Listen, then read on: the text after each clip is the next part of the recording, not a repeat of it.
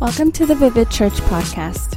Wherever you're listening from today, it's our hope that this message would help you reflect the light of Jesus' life for all to see. Now, here's Pastor Justin Reimer. Well, here we go. Week one of Lovers in a Dangerous Time. All around the world right now, people are living in isolation. People are separating and distancing and finding themselves quarantined with uh, only the people in their direct circle. As we live through this time, I think it's probably a pretty dangerous time to be single.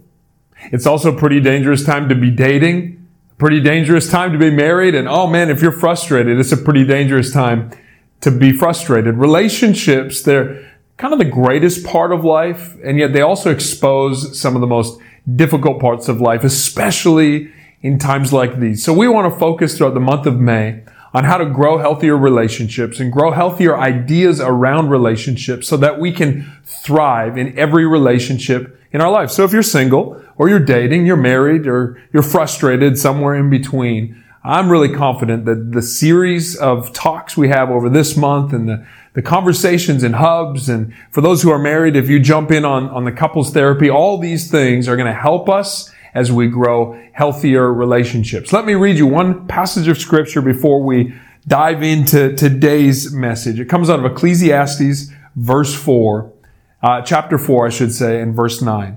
It says this, two are better than one because they have a good return for their labor. If either of them falls down, one can help the other up, but pity the one who falls down and has no one to help them up. Also, if two lie down together, they'll keep one another warm. But how do you keep warm alone? Though one may be overpowered, two can defend themselves. And a cord of three strands is not quickly broken. Relationships, they bring strength to life. They bring success to life.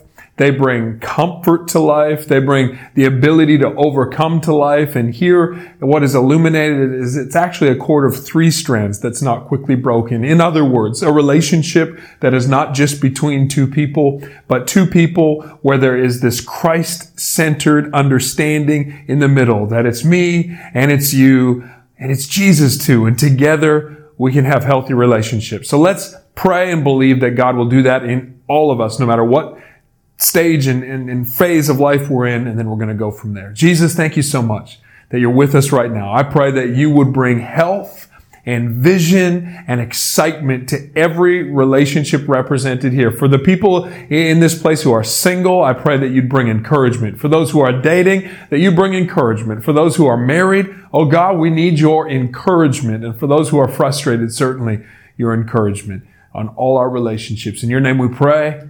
Amen. Amen. Today I want to I want to share a message with you and it's it's titled very simply that's not good. A couple of weeks ago, in fact just before the lockdowns came as a result of COVID-19, Jennifer and I and our kids were on a road trip and we were making our way down the Pacific coast on our way to Southern California and on our way down in, in Northern California, we thought we would make our way into San Francisco. Uh, only Kezia, my oldest, had ever been to San Fran before, and I, of course, have been, but none of the other kids. So we said, we're going to San Francisco. We're going to experience some great food and some good coffee and some views. We're going to see that Golden Gate Bridge. And so we were on our way into the city, and, and as we were approaching the Golden Gate Bridge, I noticed that the heat gauge on my vehicle, it went from cold or normal and in one moment, it shifted and went to an overheated state. And I, am driving across the Golden Gate Bridge, and of course, there's a little fog coming in because it's San Francisco, and, and I see my heat gauge go directly to overheated. And the first thing that came out of my mouth was just this. Well, that's not good. You know, what was happening at that moment in time in my engine was truly not good. There was something missing, some coolant missing. Now, fortunately, we made it uh, to a, a uh, auto body mechanic and I could get the, the fluid we needed and, and we could carry on. But what was happening was this indicator that something was wrong. There was something that was out of place. And if I persisted with the wrong, uh, you know, combination of chemicals and coolants, I was actually on my way towards destruction. When it comes to relationships, I think there are indicators that something isn't right that, that if we could learn to, to see them early and see them as like a gauge on a dashboard, they would actually help us from crashing and burning. So today I just want to highlight a few things in relationships that truly would be an indication that that's not good. Something's out of place. In order to do so, I need to show you what is good. If you have a Bible, turn with me all the way back to the book of Genesis. The book of Genesis, we see the account of creation and God's, you know, intricate, intimate handiwork in creating humanity. Genesis chapter 1, speaking of God, it says, In the beginning, God created the heavens and the earth. And He didn't stop there. He actually brought fullness to the earth. And, and the account of creation, as each thing is created and as each day passes, God continually says of His creation, That's good. So He creates darkness and light. And he says, that's good. And he creates seeds and oceans and fish and beasts and, and stars and the moon and the sun. And he continually says, that's good. And then we see Genesis chapter 1, uh, starting at verse 26. It says, Then God said, Let us make mankind in our image. God the Father, the Son, the Holy Spirit in perfect unity planning the, the, the intricate working of creation, planning the initiation of mankind, God says, let us create mankind in our image and in our likeness so that they may rule over the fish in the sea and the birds in the air and over the livestock and all the wild animals and over all the creatures that move about the ground. Verse 27. So God created mankind in his own image. In the image of God, he created them, male and female. He created them and God blessed them. It goes on to say that God gave them a mandate, be fruitful and multiply and take dominion of the earth. God has purpose built right into creation. And then he concludes this incredible work of creation in verse 31 by saying, God saw all that he had made and it was very good. Over every other aspect of creation, God describes the work as good. But when it comes to humanity, he says, that, that's very good. For some people right now, you just need to embrace and understand as a, a foundation for any healthy relationship, you need to understand that God has created you and designed you with purpose and with passion, and He loves everything about you. You are beautiful. And when He looks to you, He says, that's very good. And in Genesis chapter 2, it, it speaks of the same narrative, the same happening, but from a different artistic perspective. It's God in his handiwork creating mankind and, beginning that work and that process of creation. But, but look at what's exposed here. In Genesis chapter 2, going down uh, to verse 15, it says, The Lord took the man and he put him in the Garden of Eden to work and to care for it. You see, work is actually not a result of the fall of sin. Work is a, a gift that God gave uh, from the very beginning of creation. Anyway, he says this, and the Lord commanded the man, you are free to eat from all the trees in the garden, but you must not eat from the tree of knowledge of good and evil, for when you eat of that, you'll certainly die. And then the Lord said, catch this, it is not good for man to be alone. I will make a helper suitable for him. It is not good. The first thing that was not good in creation was not bees. It was not, you know, a weather system. It was not a, a, political system. It was nothing like that. The first thing in creation that was not good was human isolation. The first thing that caught God's attention and he said, well, that, that's not good was loneliness. You know, right now, if you are longing to be in a relationship, or maybe you're even in a relationship but still feeling lonely, you need to know that in the eyes of God, loneliness is not good. It's why isolation is so challenging. It's why this time of being separate is so difficult because we were not intended or created to do life as soloists. We're not intended to do life alone. Being lonely is not good. So what do we do about it? I mean, for many of us, we just do whatever we can to never be alone. For some, we chase after all the wrong types of relationships just to feel that there's some sort of human connection. For some people, it's Like, well, it's not going to be alone, so you can find me at the club. And then the club shuts down due to COVID-19 and you have a reminder once again, it's really not good being alone. Or people chase after being in the, the right crowd, the right circle, the right relationship, having the right boyfriend, the right girlfriend, the right marriage, something to make them feel uh, uh, uh, satisfaction in that area of loneliness. But until you understand not only who you are, but whose you are, that loneliness continues to exist. So we know this, that God created humanity and he said that's very good. But the loneliness that exists in humanity is, is not good. And I think that that same feeling exists today that when God sees isolated people, he says that's not good. I think that when God sees people who are, are, are disenfranchised, who are on the fringe, who have been pushed out of, of society, who feel lonely, he says that's not good. That's why we, as the people of God, that we as the church always need to have eyes for the least and the last and the lost. In fact, the Bible says this, that God puts lonely people in families. Maybe even right now as you're watching, you say, I feel like a lonely person. I want you to know you belong in this family, this family called Vivid Church. We're grateful that you're here. We're so excited that you're part of what God is doing. Because it's not good for people to be alone.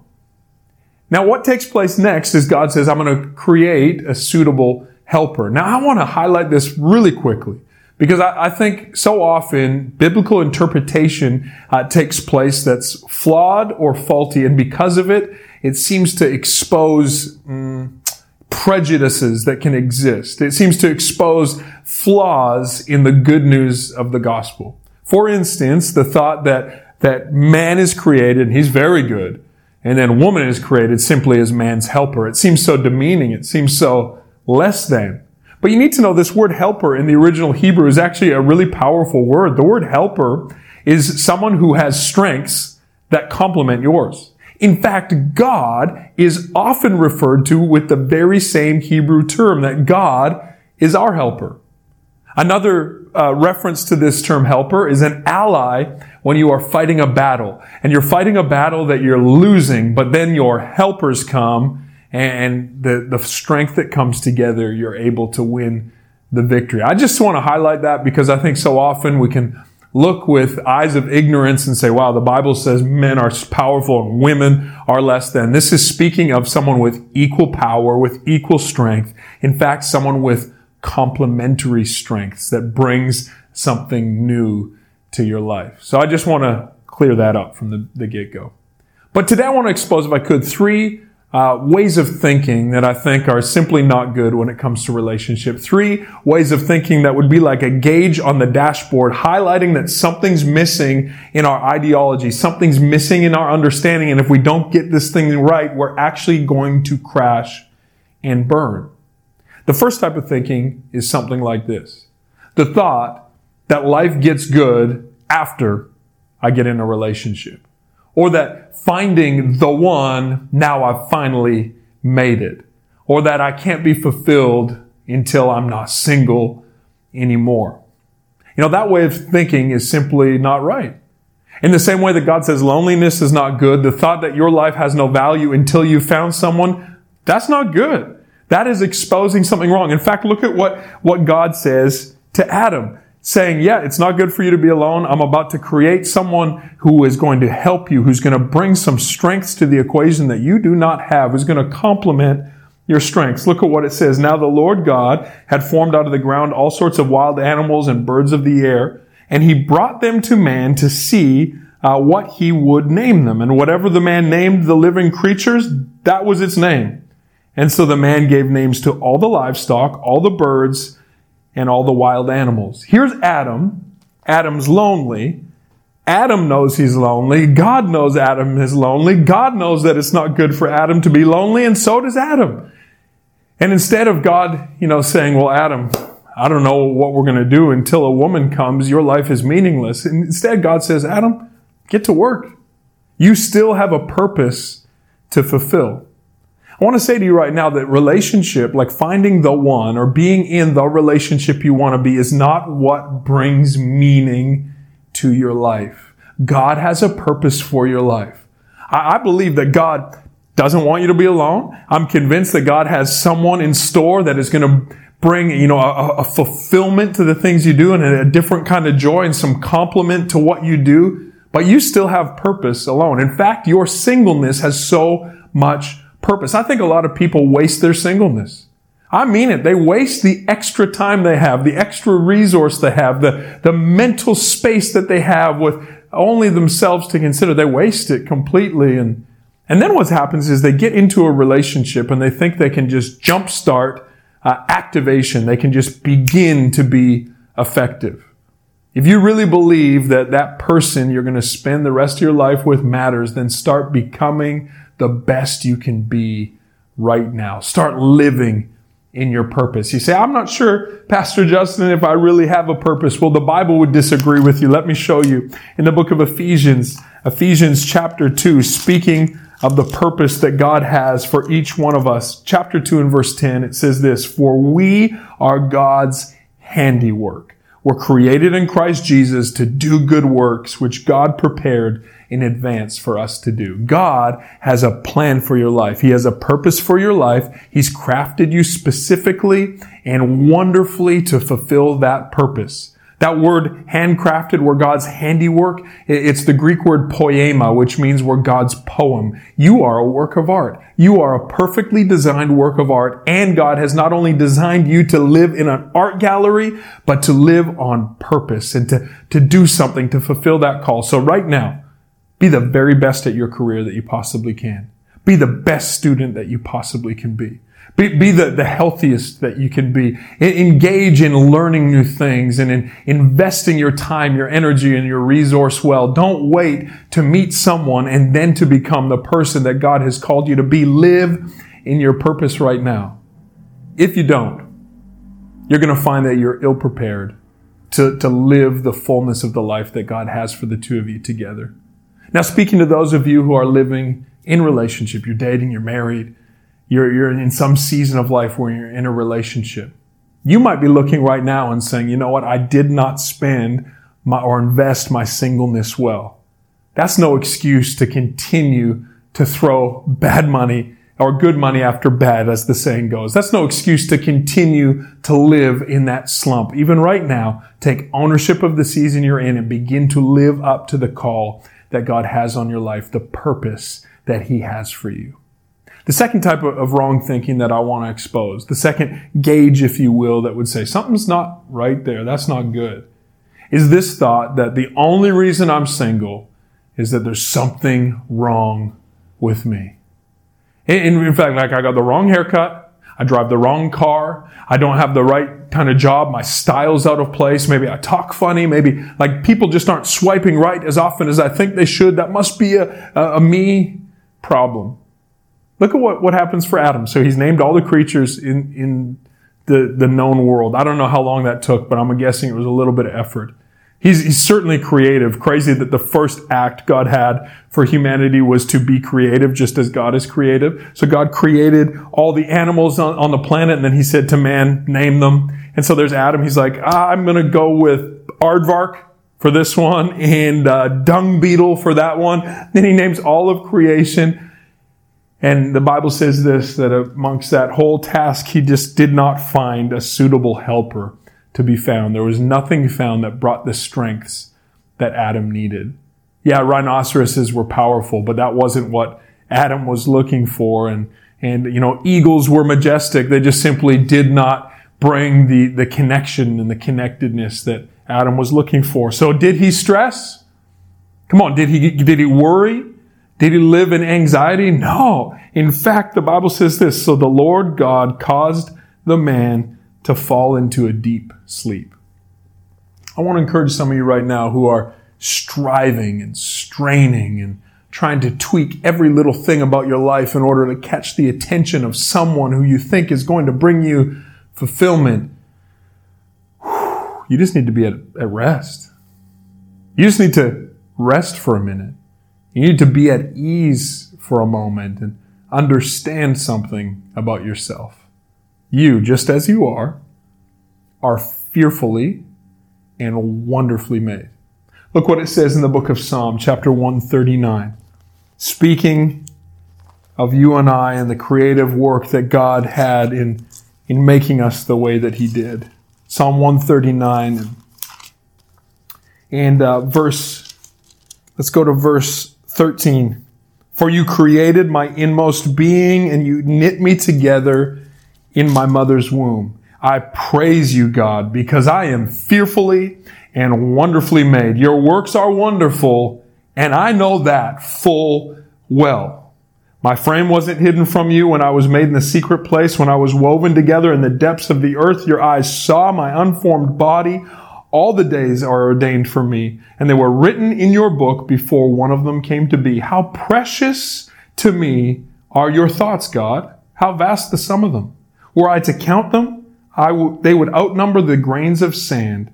When I awake, I am still with you. And what a beautiful thought that, that God has made us beautifully and wonderfully. For some of you, you simply need to stop in front of the mirror and instead of noting all your flaws and thinking it must be the, the, the, the shape of my profile or the way my hair falls, that's why I'm alone. No, no, no. You are beautifully and wonderfully made. And, and for some of you, you need to just stop in a mirror and say, wow, God, you did all that? Wow. I love what David's saying. He's like, I am awesome. He goes, I know that full well. I'm becoming more and more aware that the thoughts God has for me are good.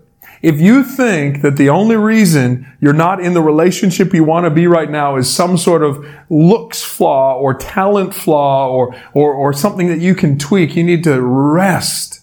Instead of stressing, just rest for a moment. You see, the reason that that thinking is just not good, it's like a gauge exposing something is overheating and is leading towards crashing and burning. The reason is if you approach a relationship thinking that the person that you are going to be in relationship with will remind you that you have value, you're putting way too much pressure on them.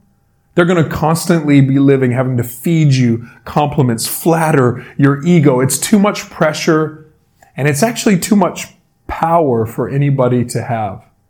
Instead, you need to approach the person that you'll spend your life with with a confidence knowing that you are lovingly designed by God. You are beautiful in the eyes of God. You're just the way He made you. Now hear me. I'm not saying you shouldn't work to improve yourself. I'm not saying you shouldn't make an effort. Like if, if you're dirty and wondering why you're single, maybe just take a shower. if, if, if your clothes are all out of whack and you're just wondering why no one notices you, yes, there's things you can do, but don't live assuming that, that you need to change you in order to be noticed by someone else. God has thoughts of you that are great. If you were to count them up, they'd outnumber the sands of the seashore. You are beautifully and wonderfully made. For some of y'all, just need to rest for a minute and know who you are and understand whose you are. The third thing, the third thought I want to expose that I think is simply not good. In fact, it would expose a real, like recent, it's about to take place. You are about to crash and burn if you think this sort of way. And the thought was actually popularized maybe by the, the movie Jerry Maguire. It's this simple thought, you complete me. Putting that type of pressure on someone else, you complete me. It indicates that without them, you're incomplete. Without them, you're less than whole. And the truth of the matter is that if you engage in a relationship and you're less than whole, the, the strength that another person brings will not actually supplement what you're lacking. Instead, it will expose that lack. It'll expose that insecurity. Look at, for Adam, he had named all of the creatures in creation. So he was still busy. He was still working. Even though he was single, he was working to be all that God had called him to be. And then he had a season of rest. And in that rest, it says, Genesis chapter 2, that, that God took from Adam a rib. Let me show you this real quick. It says, while he rested, I guess God was like the first anesthesiologist and he put him in a deep sleep. And then the Bible says this in verse 21. And while he was sleeping, God took from the man a rib and then he closed up that place with flesh. And the Lord God made a woman from the rib that he had taken from the man. And then he brought her to the man. You see, what, what's being shown here is that Adam wasn't lacking anything. And in fact, Adam, if anything, had an overabundance. He had more than he needed. He was completely whole. He was totally complete. If you go into a relationship thinking that the other person will complete you, you have put a pressure on them to be more than full. You know, I remember hearing someone say it this way that the equation of relationship is one plus one equals one. In other words, one whole person plus another whole person equals a whole relationship. But that's just bad math, right? One plus one is two. We all know that. However, it's more like this. One multiplied by one equals one. That's actually good math. And anything less than one, if you were instead to say, someone's like, did I come to church or math class? Just, just go with me for a second. If you were to say 0.5 times 0.5 equals what? What actually equals 0.25? You see, if you're less than whole and what you bring to the relationship is less than whole, it will be multiplied in your relationship. So you come into a relationship saying, I have no confidence. I need her to make me feel confident. I, I have no sense of self. I need him to tell me who I am. What's happening is that you are compounding a problem of, of matched insecurities that leaves you less than whole. In fact, I think it's so critical that God not only took a rib from Adam, but before he made the woman, it says he closed up that spot. For some, there are weaknesses that have been exposed in your life. There's pain and hurt and things you've walked through that have exposed weaknesses. I think God wants to heal those up before he brings the right person along. And you're saying, I just need to find a person who will complete me. I feel so insecure, but once I meet someone, they'll make me feel secure. No, no, you need God to fill that wound. You need God to heal that place before he brings the right person along. I'll give you biblical precedents here that God has designed you to be complete. Look at this, James chapter 1. James chapter 1 uh, says this, consider it pure joy. This is verse 2. Consider it pure joy, brothers and sisters, when you face trials of many kinds, because you know that the testing of your faith produces perseverance. So let perseverance finish its work so that you may be mature and complete, not lacking anything. Another translation says it this way, so that you may be perfect God wants you in this season of singleness to be perfected, to understand that you are complete. Instead of looking for someone to complete you, to bring wholeness and wholesomeness to a relationship, to bring a confidence that comes in knowing that you are exactly the way God designed you to be and bring that to a relationship so that one times one might equal one. There might be wholeness in your relationship. So God creates woman from man's rib, and it says he brings woman to man. Imagine Adam, he goes to sleep alone and he wakes up in relationship, and it's truly love at first sight. Look at what it says. He speaks of the woman. He says, This is now bone of my bone and flesh of my flesh.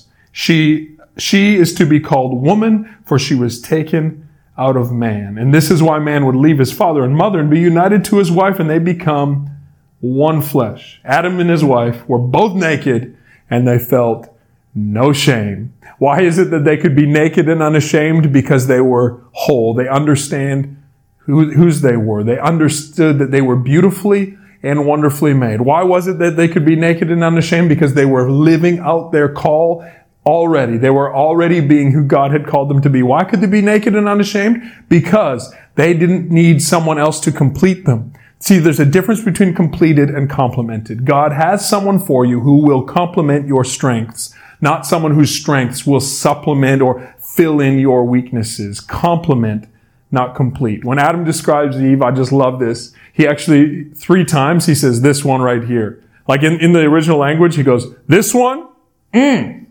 This one, oh yeah, this one, she's flesh of my flesh. She's bone of my bone. It's like he stops, He's, it's love at first sight. He's like, woo! woman. Oh, this one right here, designed for me, created for me. And he comes with strength and the confidence knowing that he's already fulfilling his call, understanding that he is complete without her, but grateful for the gift that she brings to his life. You know, in Proverbs chapter 18, it says this, he who finds a wife finds what is good and, and has also found favor with God. God has purpose in store. If you're watching this right now and you're single, I just want you to know God actually has designed you to live in relationship. And in the meantime, He's calling you to fulfill something. In the meantime, He is calling you to actually rest in Him. And in the meantime, there's some areas that maybe need some healing so that you can enter that relationship whole. If you're in a relationship right now and some of the things I'm saying have exposed maybe that there was some gauges out of whack, you're saying, I'm seeing some things that are not good and I maybe am beginning to approach that crash and burn stage, I want you to know this, that God, He becomes the third strand. Remember what it said in Ecclesiastes? A cord of three strands is not easily broken. So maybe you feel broken. Maybe your spouse or your loved one feels like there's some brokenness or some tension, but God is immovable, unshakable, unbreakable. And so draw near to God in this season, not alone, but together. Come near to God and He's going to bring strength to your relationship. I'm excited that we get four more weeks talking around this topic. We're going to talk about sex. We're going to talk about communication. We're going to talk about conflict. But first, we simply needed to look at what is good and what's not good. We hope that you enjoyed this edition of the Vivid Church podcast. For more information about Vivid Church, check out our website at www.vivid.church or look us up on Instagram at vivid.church. Have the best day.